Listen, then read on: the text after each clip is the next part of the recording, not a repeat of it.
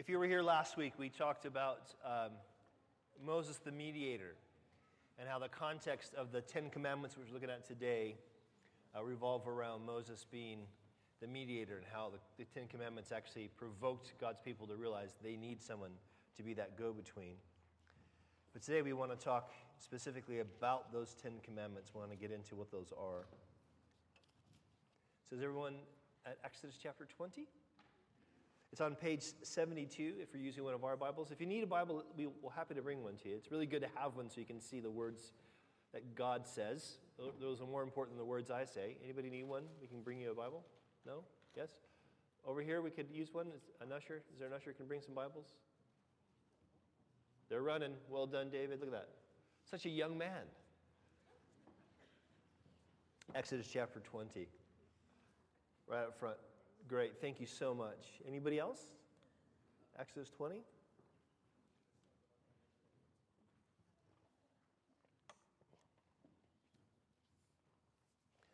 So we're going to be in Exodus twenty. We're going to look at verses one to seventeen. But before we get into that, I want to start this morning by reading a section from the New Testament letter of James. And what James says to us as New Testament believers, as Jesus followers, what he says to us, our attitude ought to be towards God's law. Listen to this, and then I'll pray, and we'll get into it. Therefore, put away all filthiness and rampant wickedness, and receive with meekness the implanted word, which is able to save your souls. But be doers of the word, and not hearers only, deceiving yourselves. For if anyone is a hearer of the word and not a doer, he is like a man who looks intently at his natural face in a mirror. He looks at himself, and he goes away, and at once he forgets what he was like. But the one who looks into the perfect law, the law of liberty, and perseveres, being no hearer but forget, uh, who forgets, but a doer who acts, he, he will be blessed in his doing. And Father, we pray that you would indeed show us the acts that are meant to be in our lives when we read your words.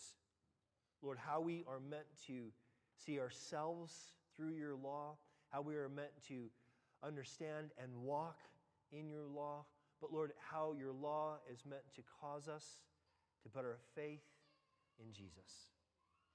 Lord, we pray you would do what only you can do by your Holy Spirit, and we pray it in Jesus' name. And everyone who agrees says? Amen. So today we look at the Ten Commandments, but more literally, these are called the Ten Words. And, and they're, the, traditionally, they're, they're, they're talked about having two tables. You might have seen like a movie about the Ten Commandments, Charlton Heston coming up, you know, with a big white beard coming down the mountain with these two stone tablets, right? And the idea is that there's, there's half of them on one side and half of them on the other. And we mentioned last week how, how the Ten Commandments are divided into these two groups. The, the, the idea being one of how we relate to God vertically, but then also how do we relate, relate to each other horizontally. And so as we look at these Ten Commandments, these, these ten words, we're, we're seeing that God is giving his people direction for living distinct lives. And through those distinct lives, they're going to know God, and they're going to make God known to the surrounding nations. This is the context, if you remember, when we saw last week that, that there's a missional aspect of this. God has a mission. He wants the world to know who he is. And not, in a, not just in a sense as, as we saw him making himself known to the Egyptians, where he's like wiping out their gods and saying, I'm bigger than those gods. More than that, he's wanting to know that there's no other God really but him.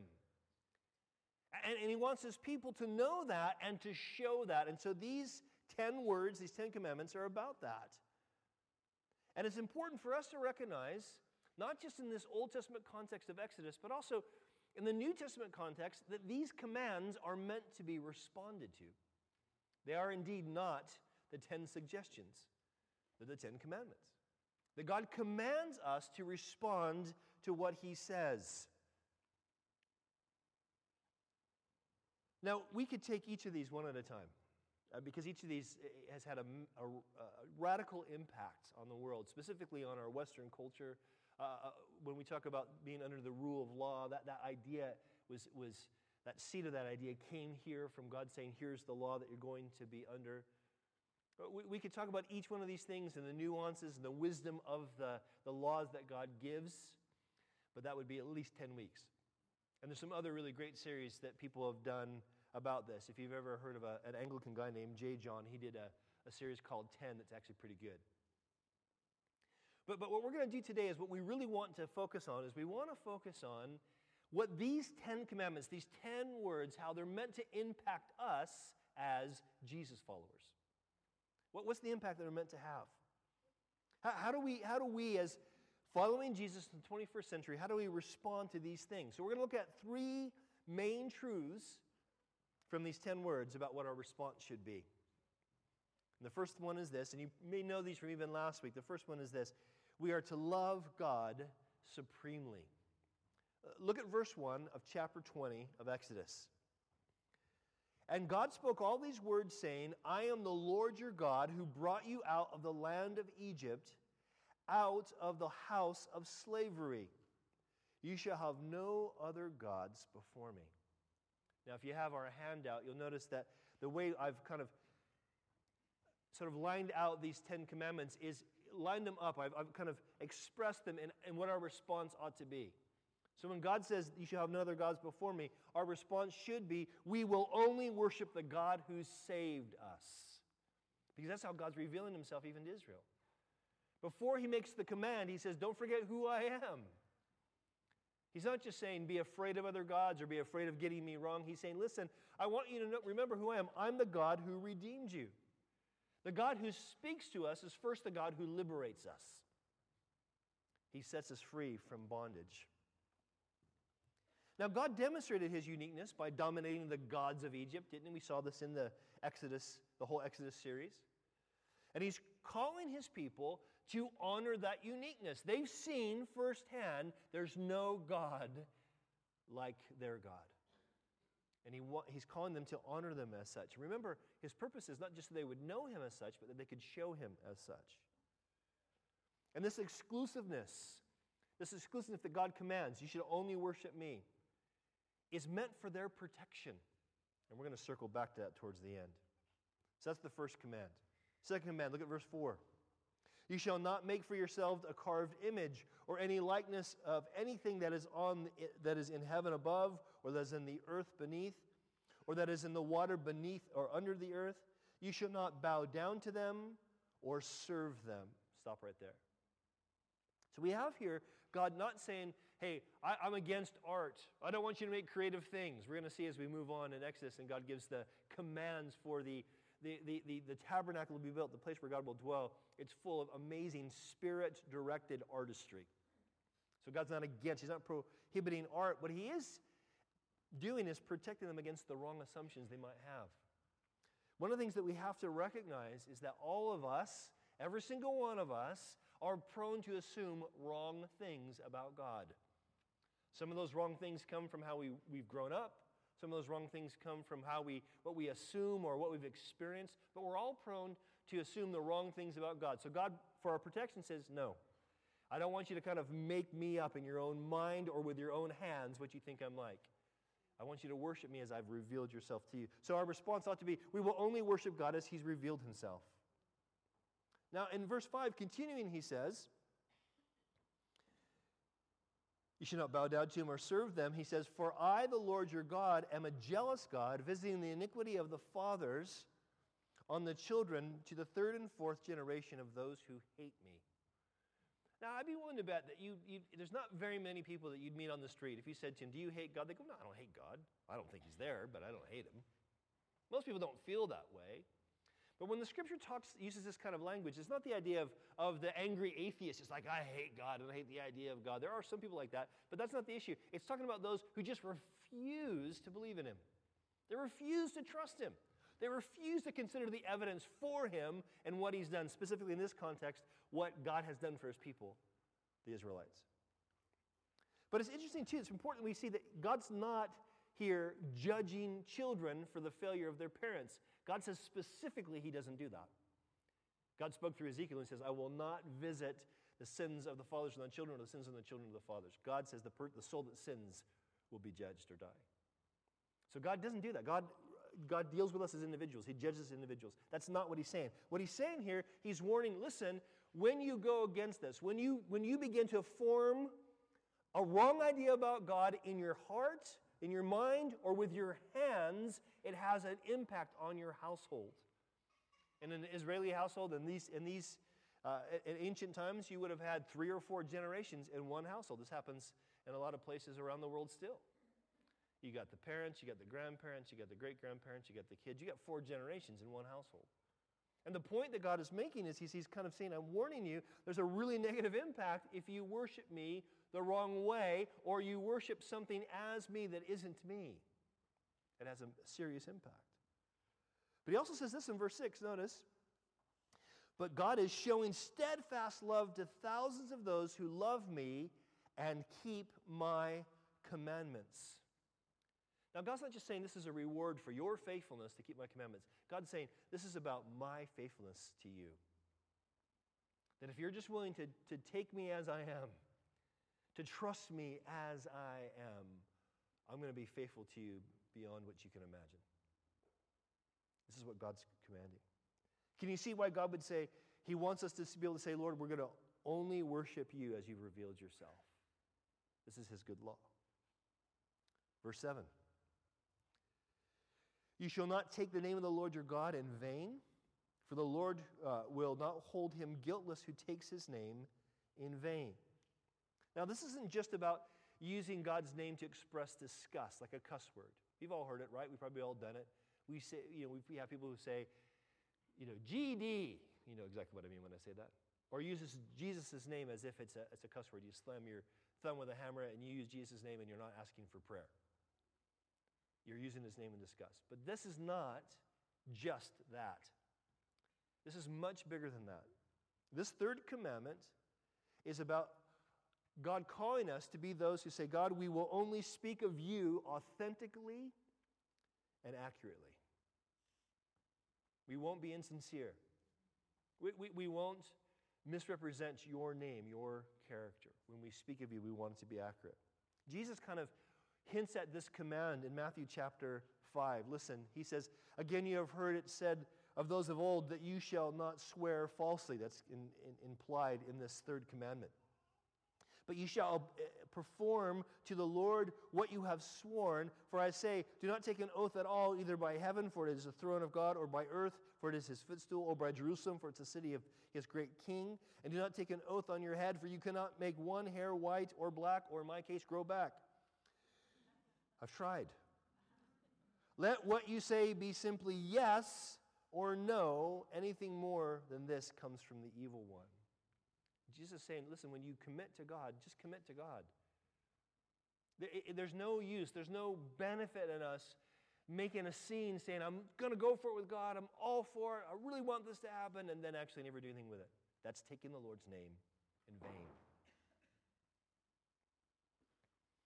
Or what about when we say we believe in Jesus, but we act like we really believe in something else? That's taking the Lord's name in vain. So God calls his people not to do that. Look at the fourth commandment, verse eight. Remember the Sabbath day to keep it holy. Six days you shall labor and do all your work, but on the seventh day is a Sabbath to the Lord your God. On it you shall not do any work, you or your son or your daughter or your male servant or your female servant or your livestock or the sojourner who is within your gates. For in six days the Lord made heaven and earth, the sea, and all that is in them, and he rested on the seventh day. Therefore the Lord blessed the Sabbath day and made it holy. Now, one of the things that we jump to when we read this verse as New Testament believers, as Jesus followers, is, okay, Sunday's the Sabbath day. But that's not what this is teaching. It's not teaching that Sunday's the Sabbath day, because the Sabbath for them would have been from Friday sunset to Saturday sunset. This is why you even have some church groups who say you should meet on Friday, Friday night, or you should meet on Saturday morning. But that's not the point here. The point that he's making to his people is this. Listen, he's saying, he wants, he's looking for his people to respond, to say back to him, God, we will only work and rest as you dictate. You control our work and rest. Now, I want that to sink in for a second. How many of you are going to start the work week off tomorrow going, Lord, what would you have me do with my time? This is what God calls us to.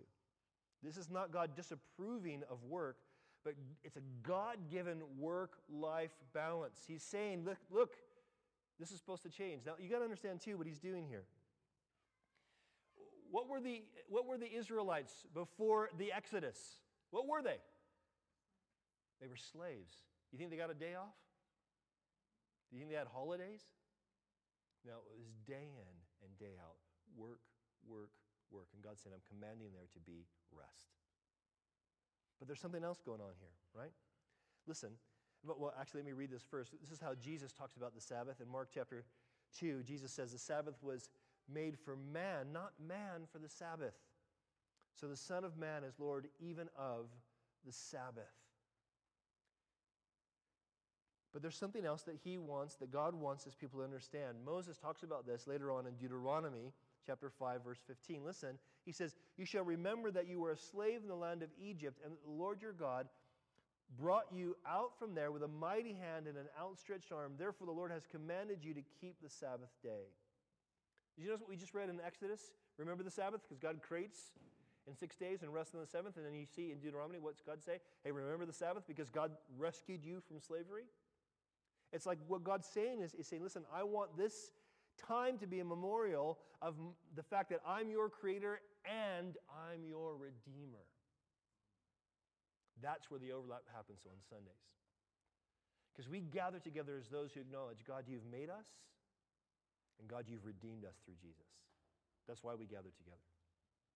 Now, the scripture is really clear. In the New Testament, it talks about, I think it's in Romans chapter fourteen, says, some see one day uh, above others, others see all days the same. Let each one be convinced in their own mind. There's a, this is, there's a freedom issue here about the day that we gather, or the days, plural, that we gather. But there's no freedom issue in a work-life balance. I say this as someone prone to workaholism. I will often work uh, when I should stop. I often don't rest very well. That is not to my credit. And God says, no, there's something better. I have something better for my people that I want, I want to show that they are distinct from the rest of the world, so the world would say, their God is different, and I want their God. See, listen, it's really important we understand this, okay? In these first four commandments, we are seeing that God is commanding that we love him supremely. Listen, and this is for our benefit. It's for our benefit as God's people. It was for the benefit of the Israelites as God's people to be identified as those who worship the God who redeemed them exclusively. And that exclusivity is meant to protect them. Because as I said earlier, God knows how our hearts are always manufacturing new gods to worship. God gives us something good, but we worship it as if that good thing is God himself. This is what we do. So God says, no, no, no, this isn't for you.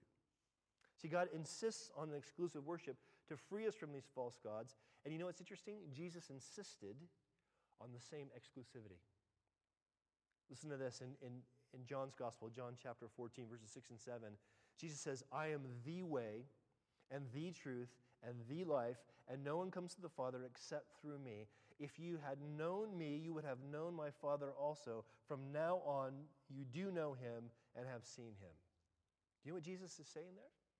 He's saying two incredibly important things. He's saying, one, that he is exclusively the way that we can know God. In fact, the reason I underscored the definite article, the word the there, it's because it's only used in the Greek language when it's trying to make an emphasis. You don't need to. Sometimes it's, you don't have the, the the there. It's just implied. But when it's there, it's, it's, it's meaning, meaning to use an emphasis. And this is what he's doing. But also he's saying this. If you've seen me, you've seen your creator God. It's interesting to me, isn't it? Isn't it interesting to me that though we have we have people who put up pictures of Jesus in their houses, which is interesting, that Jesus always looks like whatever culture they've come from. There's something good about that and something also not so good about that. Uh, Jesus wasn't blonde hair, blue eyed, just to be really clear. He was not. But there's a reason the church never did images of Christ. You know why the early church never did that? Because they knew he was the image. He's the image of the invisible God, so they worshiped him and didn't make another graven image to worship. So, so This is the first lot of commandments, and this is the first motivation that God has for his people, that we would learn to love him supremely. And it seems like, well, duh, of course, but how hard is it for us to do this? Then we get to the second lot of commandments, the second table, if you will. And these are meant to teach us to love one another willingly. Look at verse twelve. I'm going to go through these a bit quicker. Verse twelve, honor your father and your mother, that the days may be long in the land that your Lord your God is giving you. Again, if we talk, we coin this in what our response ought to be, we ought to say to God, God, we will, parents will always be honored. Now the promise here is that it has to do with God's long-term plan for Israel in the promised land. That, that he's, he's, he's wanting their families to be intact as a witness to the nation. Now, as I say this, I want to be really sensitive because this is one of the issues I have to say gets me really good. Because even though I have a, a wonderful family, I really do, I have a great marriage, I have, my kids are my five favorite people, and I'm really thankful that we are far from perfect. We have our own dysfunctionality like every other family, and some of you might hear this and go, oh, family stuff, oh, I'm really, really broken. And so this is not a, about condemnation, but it is about what God wants to do, why family is important. Family is not meant to be what we worshiped, but God wants to be the center of our families so that as we worship him as families, people see how great our God is. This is what he wanted for Israel. He's also, listen, notice, he's restoring the lost family life that the Israelites didn't have while they were in Egypt.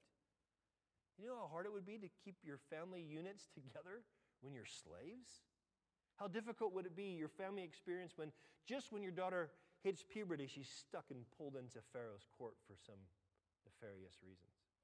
Or as soon as your son's strong enough to pick up a stone, he's put off into labor camps. And God says, I want to restore that. I want to bring things back to where parents are, are honored and children are loved and protected. Verse thirteen, you shall not murder. We hear this command and our, our response should be, Lord, life will always be valued. Life will always be valued. Now this is not limiting God's right to take back life that he's given. There's no doubt, and we're going to deal with some of this stuff, and some of it's tricky ethic, uh, ethically. We'll, we'll wrestle with it as we come through it.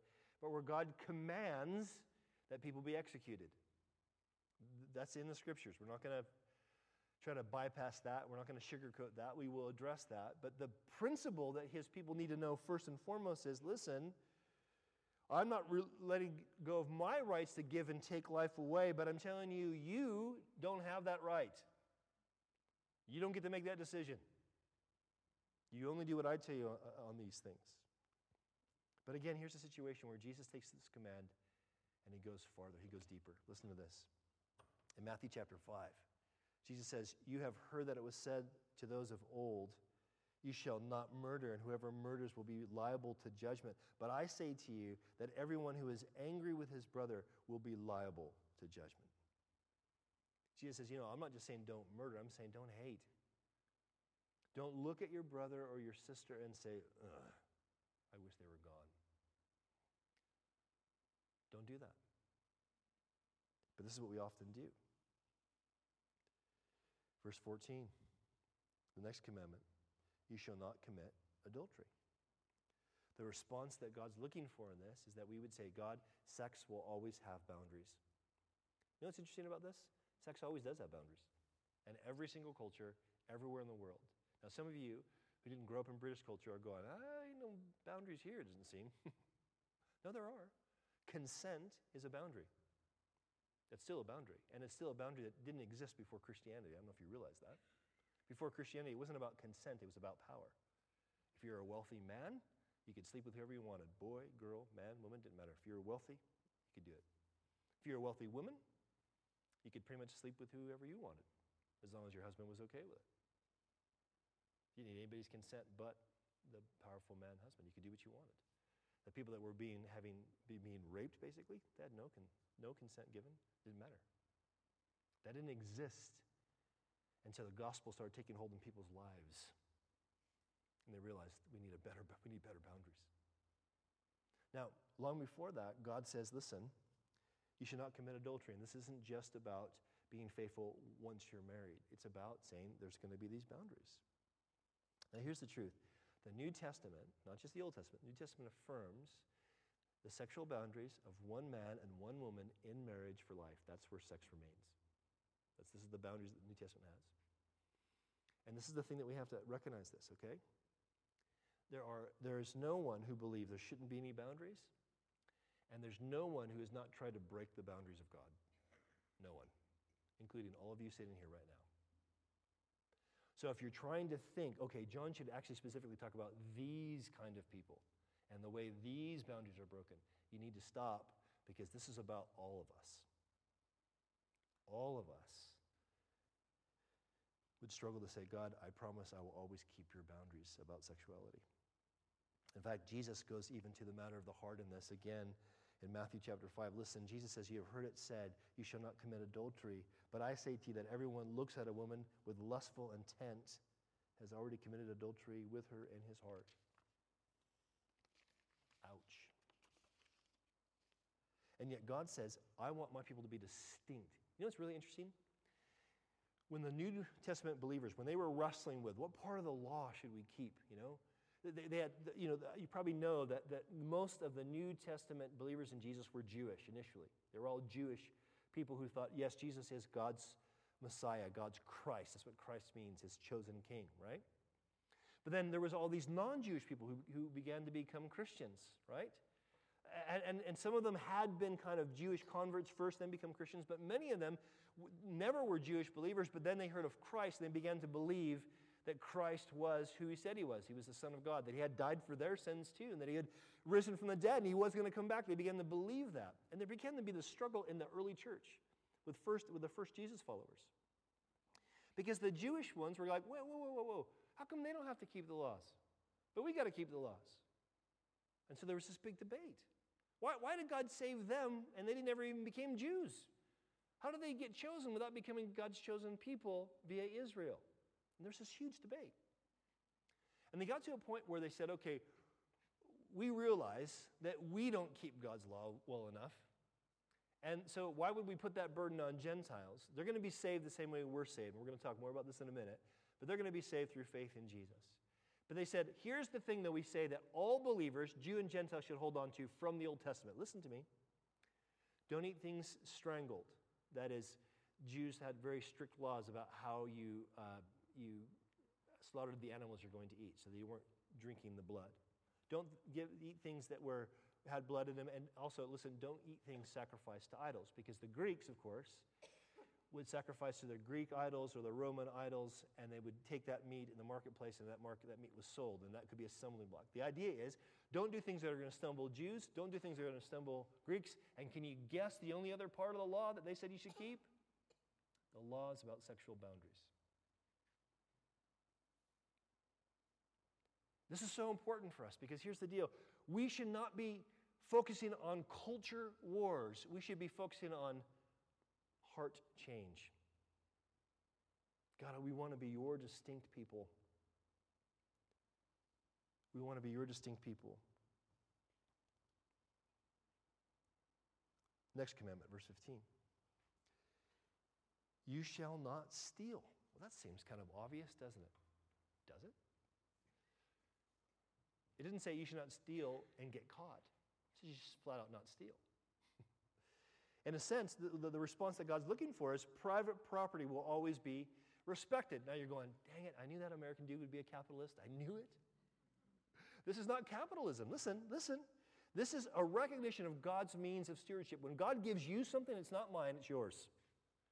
We are so blessed, Sarah and I, right now, to be able to stay with the Mussons. They're a lovely family to live with. They're so chilled out. Their kids are wild. We love it.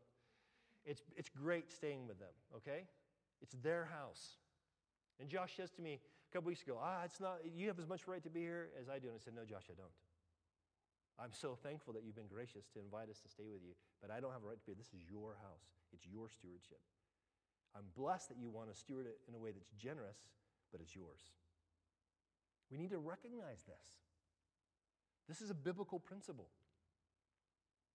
You know, you see, you see in the book of Acts where they had all things in common. They were so sure Jesus was going to come back any day that they took all that they had, they sold it, they stuck it in one pot, and distributed as everybody had need. And you know what happened? They ran out of money. But the thing was, the heart was the right heart. Lord, it's, it's, it's ours, but we want to use it for you. And there came a point where there was this couple, Ananias and Sapphira. You guys remember this story in the book of Acts? And everybody had been giving their money to the church, and they had been selling everything. And again, it's going to the poor. It's, it's taking care of the, the, the, the whole sum of Christians there in Jerusalem. And what happens? Ananias and Sapphira, they come and they, they, they walk up there and they're like, hey, we sold our property. Here it is. Praise God. But actually, they sold their property and said, here it is. Put a little bit in the pocket.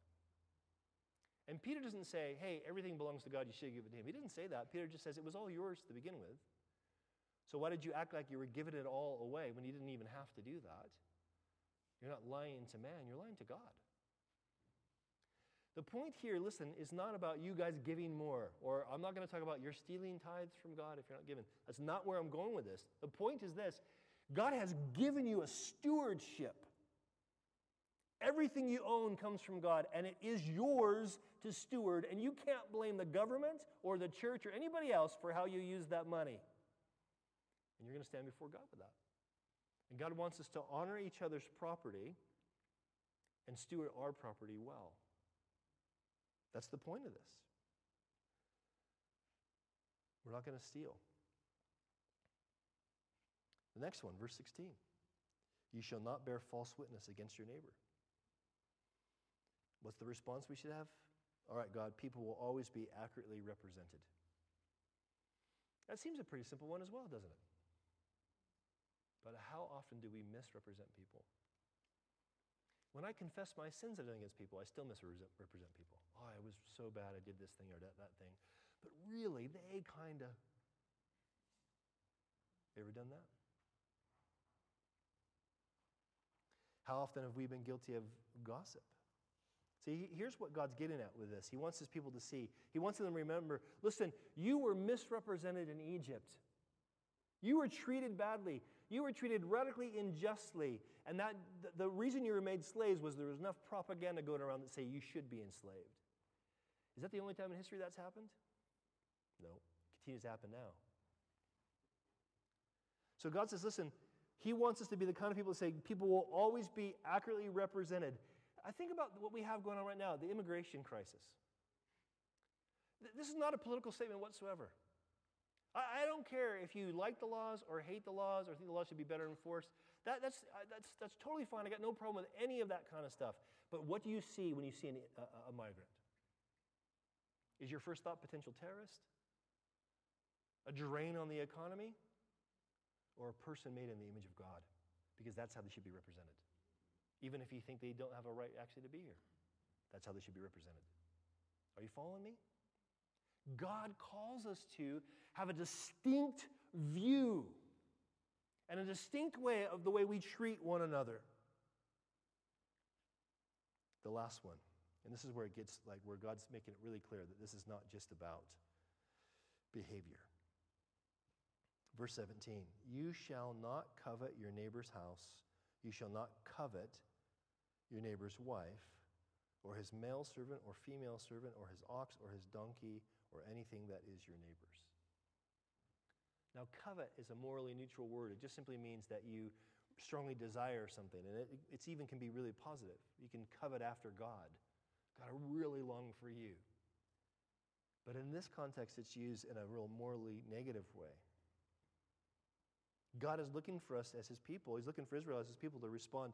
God, our hearts will always be content with what they have.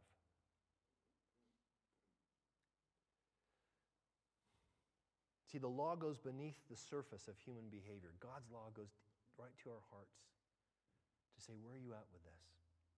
Because God's law is meant to, to remind his people of the kind of God he is.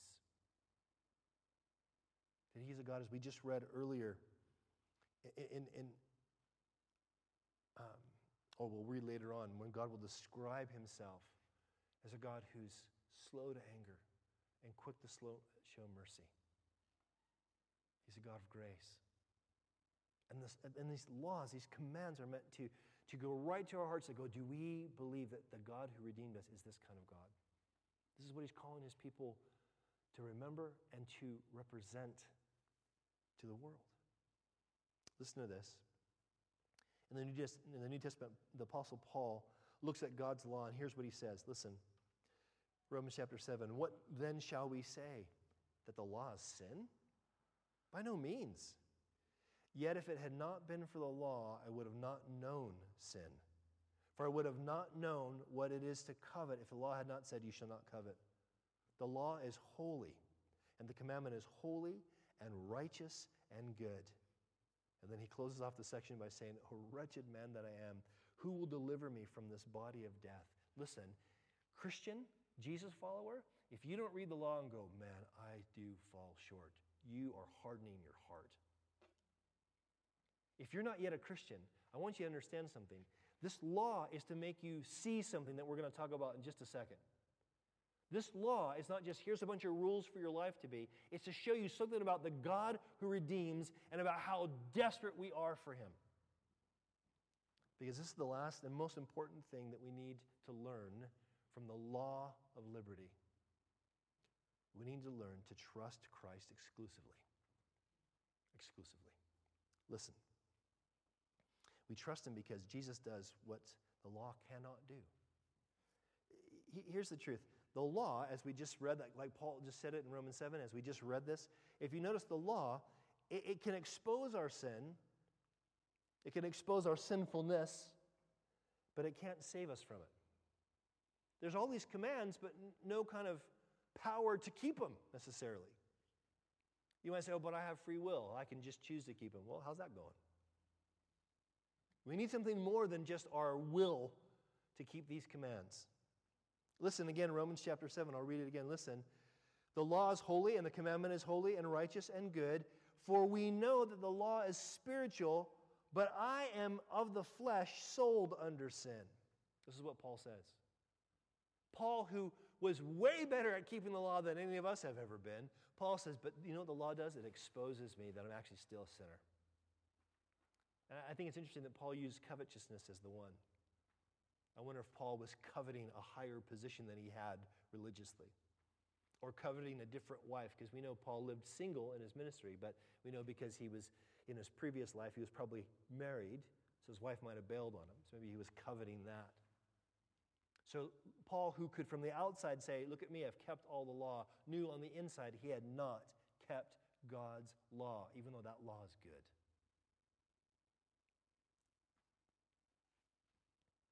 Jesus says this to religious Jews. He says this to men who thought they were keeping the law. He says this, truly, truly, I say to you, everyone who practices sin is a slave to sin.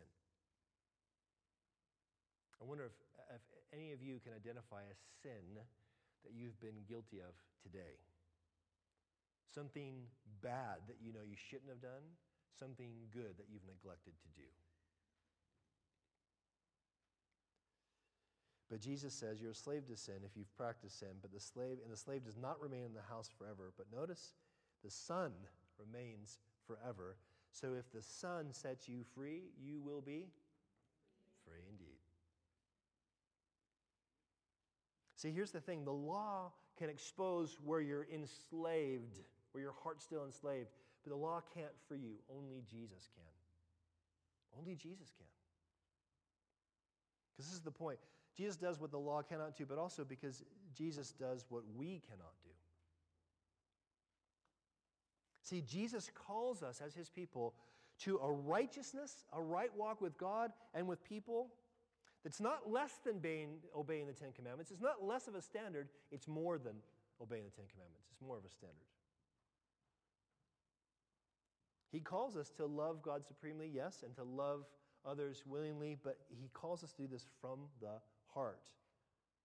In fact, here's how he brings this up in Matthew chapter five once more. Jesus says, do not think that I've come to abolish the law or the prophets. I have not come to abolish them, but to fulfill them. Jesus isn't going on the Ten Commandments. They're a bit outdated or heavy-handed. We don't need those. He says, no, no, I'm going to do every one of these perfectly. He says, "For truly I say to you, until heaven and earth pass away, not an iota, not a dot will pass from the law until it is all accomplished." Side note, tangent, this is how, how authoritative Jesus sees God's word, which is why we see it so authoritative. But also what he's saying is there's not even a comma or an apostrophe, so to speak, that's not going to be fulfilled by him. Therefore, Jesus says, whoever relaxes one of the least of these commandments and teaches others to do the same will be called least in the kingdom of heaven. But whoever does them and teaches them will be called great in the kingdom of heaven. For I tell you, notice what he says, listen, unless your righteousness exceeds that of the scribes and Pharisees, you will never enter the kingdom of heaven. The scribes and the Pharisees had a reputation of always doing everything God's law says. So how can you have a righteousness that's greater than that? How?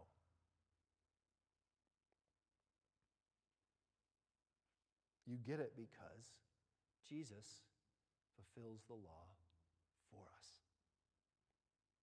Listen, Jesus fulfills the law so that God can call us righteous right now, even as sinners who fall short, and God can make us righteous. When you see these Ten Commandments, do you see these things and think, you know, those make sense? Those are good. We should do that. Do you agree with the scriptures that the law is good? So if the commandments are there, according to Jesus, so you can see how much you need him, do you see how much you need him?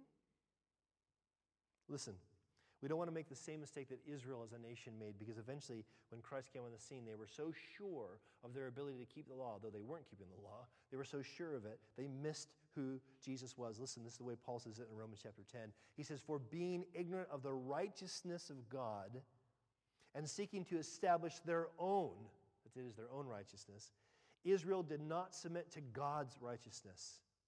For Christ is the end of the law for righteousness to everyone who believes." Are you guys listening? This is so important, because, and I'm talking to you, not just you guys who are still invested in Christianity. I am talking to you guys who claim to be Christians. You're serving in ministry here, man. Do you get this? This is what separates us from every other religion. We're not better.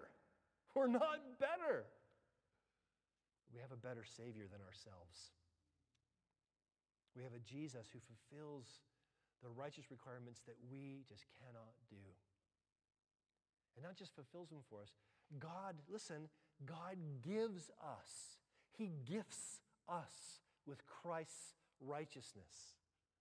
Listen to this, Second Corinthians chapter five. It says this, "God made Jesus, who had no sin, to be sin for us." That's what he becomes on the cross. "So that in Jesus we might become the righteousness of God." Man, this is the good news. The good news isn't God hates your sexual sin. The good news isn't God hates the fact that you worship a false god. The good news isn't God, God, God hates the fact that you steal in your corporate job, or that you're constantly coveting in your secret heart. None of that is good news. That's all news you need to know so you can begin to appreciate how good the good news is. This is why God gives us the law. Does this mean that we just ignore it? Okay, I get it. I believe in Jesus now. I'm cool. No, because we're still called to love God supremely, and we're still called to love others willingly. But here's the thing. You're only going to be able to do that as you recognize what God has given you in Christ. When you recognize what God's given you in Christ, that he's already said to you and to me, because you believe in me, you are righteous, as righteous as my dearly beloved son Jesus. Do you believe that? Didn't seem like it. Do you believe that? Is your peace from that? I'm serious. I'm so serious. Some of you say, "Oh, I know all this stuff." I didn't ask you if you know it. Do you believe it? Do you believe that because of what Christ has done, God looks at you as completely righteous, as if you filled the law perfectly? Do you believe? Because once you believe this, then you'll be able to, by the Spirit that the that the work of Christ qualifies you to receive by his Holy Spirit. He, the Holy Spirit, will help you begin to love God supremely and love others willingly. But it starts with you trusting Christ exclusively. Let's pray.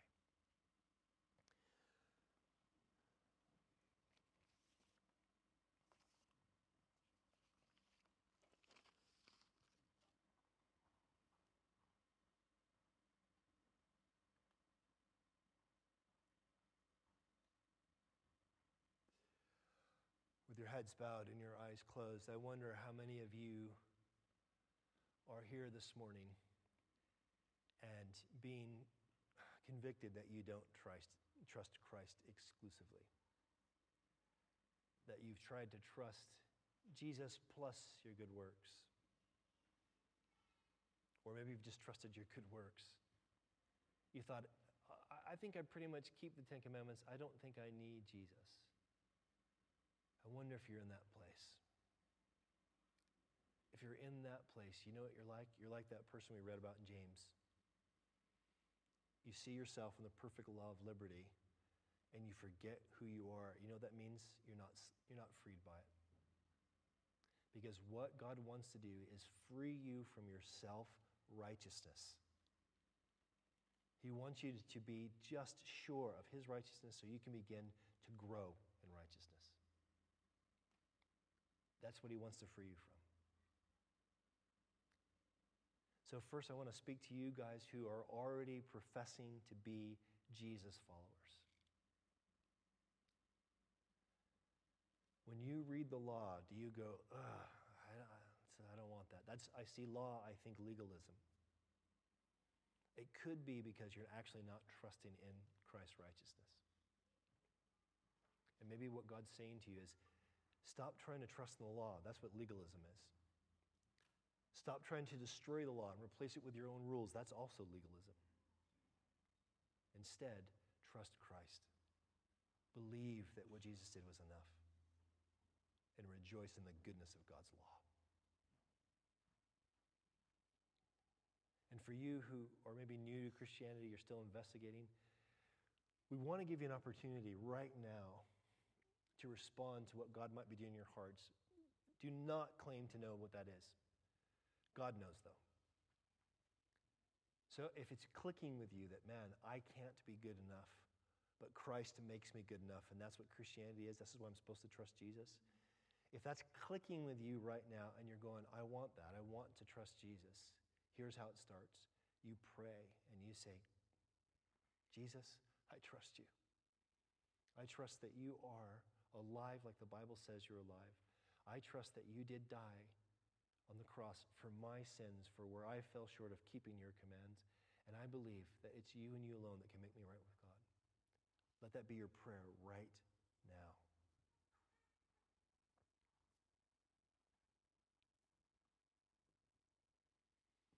And if that was your prayer, with your heads bowed and your eyes closed, I want to encourage you, because the Bible says that if we believe in our hearts and we confess with our mouths the Lord Jesus, we shall be saved.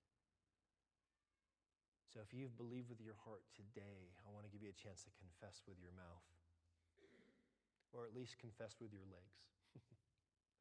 I want to give you a chance to stand up and at least confess before me that, yep, I've, I've believed in Jesus. Maybe you're not there yet. That's okay. But that's where you are right now, where you said, I, yes, I need Jesus. I want you to encourage you to stand up and look at me and say, this I do. I believe. I believe in this Jesus.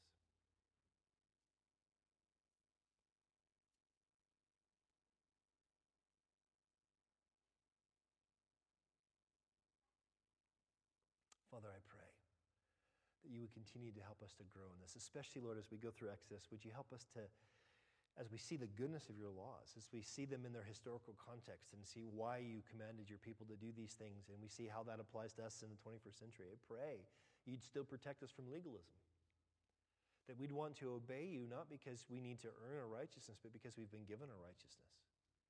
And we want to obey you not because we think that you won't love us if, you, if we don't, but because you already love us, and because we want to love you back, we want to do what you say. Lord, would you keep us in that right place so that we're not trying to build our own righteousness, but we're simply trusting in yours, Lord Jesus. Please, Lord. And I pray you bless the rest of our fellowship time now. In Jesus' name, amen.